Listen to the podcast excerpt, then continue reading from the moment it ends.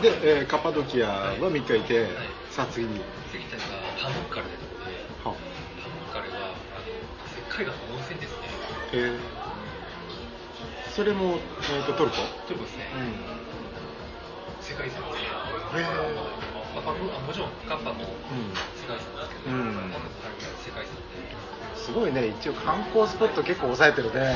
なんなん一人旅っていうかっこいいですけど、ん。所詮観光旅行ですからね。あそうじゃああのこことこことこことここは見るぞっていうようなことは考えていったわけ。トルコに関してはそうですね？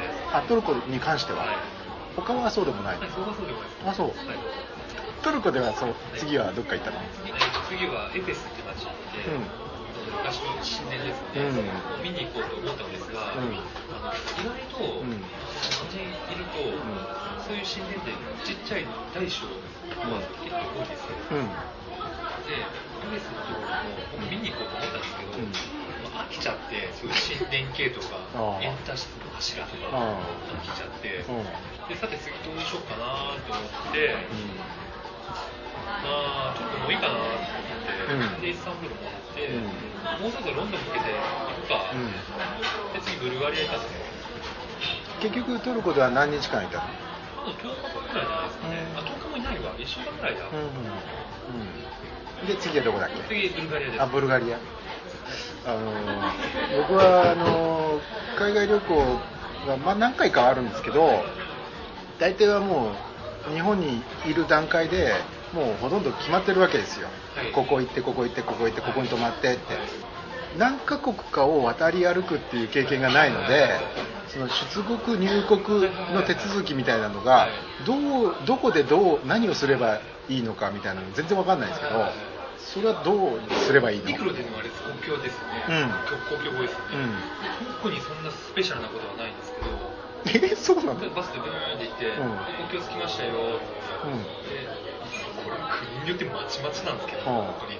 あなたパスポート見せてボンと押してもらってそれで OK なのもありますし、はい、へでいろいろ書いたりとかして、えうん。で入国管理フォームですよね、うん。アプリケーション書いて出す出して番号を押すとかもあれば、それはこの国の場合はこうだけどこの国の場合はこうっていうのはあらかじめ下調べしとかないとまずいんじゃない？えーですね、うん。そうですね、下調べしなきゃいけないところをししましたね。あそう。はい。でそのトルコからどこだっけ？ブルガリアです ブルガリア、はい。そそこはどどういう？えーっと、スルーでしたね。あそう。行って、はい、どうも、こんにちは、毎度って言って、うん。バスで。へはい。で、トルコまずそれで、ん。ブルガリアも毎度って言って、ポン、うんポン毎度って言って、簡単だねなんか。でブルガリアでは。ブルガリア入って、はいはい。どこにホテルが何があるか全然知らないので、うん別にそれがじゃあ怖いことかってそうでもなかったんですけど、うん。ちょっと一つ意外だったのが、うん。あの看板が読めない、はあはキリル文字って言って、うオメガとかベータが普通に言葉なんですよ。その国になるのあで、どこがホテルで、どこがあーそうか。何が全く分かんなかったんですよ。何屋さんかがわからないわけだ。で、あのまず宿じゃないですか。あうん。宿って、なんて言うんだろうっていう。うんで飯っていうか、注文ってどうやって頼んだらいいのか、そういうところです。ね。まあもちろんメニューは読めませんし。うん。で、まあ、そこはメニューに関してはそんなに苦じゃなかったんで、あれ欲しいとかって日本語で言っちゃうホテルがなかなか見つかんなくて、うんバーって歩いてたら、なんとかかんとかホテルっていう、英語で書いてあった。ら、うん。あ、ホテルだって、うん値段聞いて、なんとか。うん。泊まって、でまあ、一日ちょっとゆっくりして、次、じゃあ、まあ、特に頑張んないし、いいや、次行こうって。うん。でルーマニアか、ユーゴスラビアなんですよね、うん。行くとしたら、うん。まあ、マゲドニアっていう選択肢もあったんですけど、うん。まあ、どマゲドニアはあんまなかったらしいうん。ユーゴスラビアか、まあ、旧ユーゴですね、今ね、セルビア人共和うん。か、ルーマニアだったんですけど、ルーマニアはビザいるとしてたんだけど、うん。入国ビザがいるとしてたんで、持ってなかったんで、うん。あのユーゴスラビアしかないやつ。うん。でユーゴスラビアのあのベオグラードに行くチケット買おうって、うん。買うのしましたけどね。何のチケット？バスです。あバスの。あ基本的に移動はバスです。あバスでまあバス買うのにも、うん看板がどこどこ行くかも全部分かんないんで、あん。なこんなこんなんで書いてあるんでブルガリアも本当に英語話せないんで。ああ、どどうすんのそうそういう時は。どうしたかあんまり覚えてない。んですなんか本でも見せてここからこことかってはい。手振り身振りみたいな。そうで本持ってないじゃないです。かああそっか。でどうしたか覚えてないんですけど、覚えてない。ユーゴスラビアとかベオグラードとか行って、うん。行って、うん。でチケット買ったんですよ、うん。でこれが僕の結局次の年のリベンジになるんですけど、ほう。あのブルガリアの国境です。ね、うん。はい、来ました、うん。トルコと同様にスルーですが、うん。本当にで、実は心配事があったんですよ、ブルガリアに入る前から。はというのは、アジア人、特に中国人がうん。東欧で結構悪さしたりとか、パスポート偽造しにくくしたやつが多いから、アジア人は日本人でも引き返されることがあると、へえっていうことをどっかで聞いたことあったんですよ、トルコの国内で。うんでそれが実は心配だったんで、ん。あのブルガリアの時は毎度とか言いながらでも、うん。あの結構コベッカ使って、うん。あの飲食してうん。でそれで通過したんですよ、うん。でその心配が的中したのが僕実はユーゴスラビアなんですよ。はブルガリアの国境はスルーで毎度で行きた。んですよ、うん。はいじゃあいざじゃあユーゴスラビア国境着きました、うん。僕あの中距離バスで何何十人乗ってる。じゃないですか、いきなり呼び出されて、うん。あなたたちちょっと来て来て。その時一緒にいたやつがいて、うん。日本人で、でその一緒にいたっていうのはずっと一緒に行動してたってこと？えーとですね、あちょっとせ説明が遅くなっちゃったんですけど、うん。僕が一人でトルコに行った時に、うん。大学の友達で失恋したやつがいて、俺も海外逃避をしたいってうん言って、ついてきたやつがいたんですよ。あじゃあ結局二人で行ったってこと？そうですよ。あはいで、まあ、途中で僕が一人になりたいから、うん。なんかちょっと途中分かりうまいっていう話をしたんですけど、あのトルコとブルガリア、イタリアまでがは一緒に、まあ、イタリアって言っちゃったんですけど、言っちゃったんですけど、ちょっといたんですわ。うん。でこれで二人、あの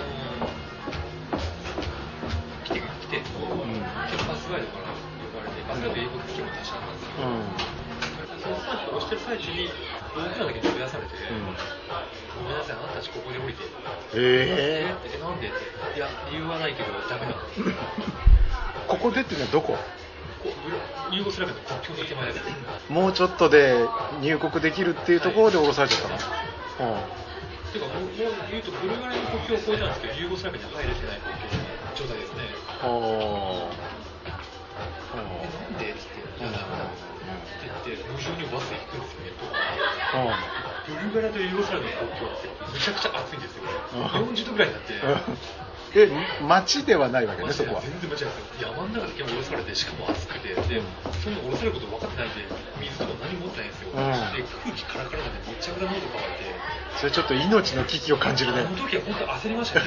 これでもう怒っ行かれるんで、えこの野郎って言ってユーゴスラビアのところに役に行って、うんなんでやねんみたいな話になるじゃないですか、うん。そしたらそれでも英語全然ダメなんで、うんノーノーってうんでも軍そんな屈強な体して軍隊ですよ、うん。軍隊なのか役人なのか、うん。税関の人間なのか分かんないような。感じで、で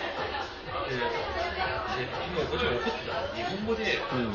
なんでこんなあかんことでこけて俺と何としても行くぞって感じで言ったらカチャッとかやられてうん中国おおをああもうこれいかんわってで遠目から石投げたりとかしたんですけどでもそれで石投げたりどうこうしながらふと考えたんですけど、うんこれからどうしようですよね、うんでとにかく一応お金使って、うんなんだかね1万2万使って長距離バス買ってるんでああそうかあれの心配をしなきゃいけないですしもうもう払ってあるわけだねでなおかつブルガリアのソフィアからユーゴスラビアの国境って結構距離あるんですよ、うん34時間ぐらい、うん。どうやって戻るかじゃないですか、もっと考えると、うこれ陸路で行けんかったら、うん次の手段だったら、うんさっき言った3つの中で、うん。もう陸路がこの時点でアウトなんですよ、うんルーマニアの国ビザがないんで,、うん。でマケドニアから回るにしても、アルバニア通っていくのに結局ユーゴスラビア通っていかないといけないんで、あ結局ダメなんですよ。うん。飛行機は金かかるの分かってた。ん。で、もう船使う。うん。結局どこまで戻ったんだけ。ど、うん。さっき言ったエフェスの近くまで戻ったんですよ、あー。24時間ぐらいかけて、そう。えそれどこの国だっけ？トルコで。あトルコまで戻ったわけ。結局そこまで戻らなきゃいけないんですよ。うわ振り出しに戻るだよね。あの時の絶望感と、あの、本当にこのままじゃまずいっていう。えあれは本当に未だかつて味わったことないですね。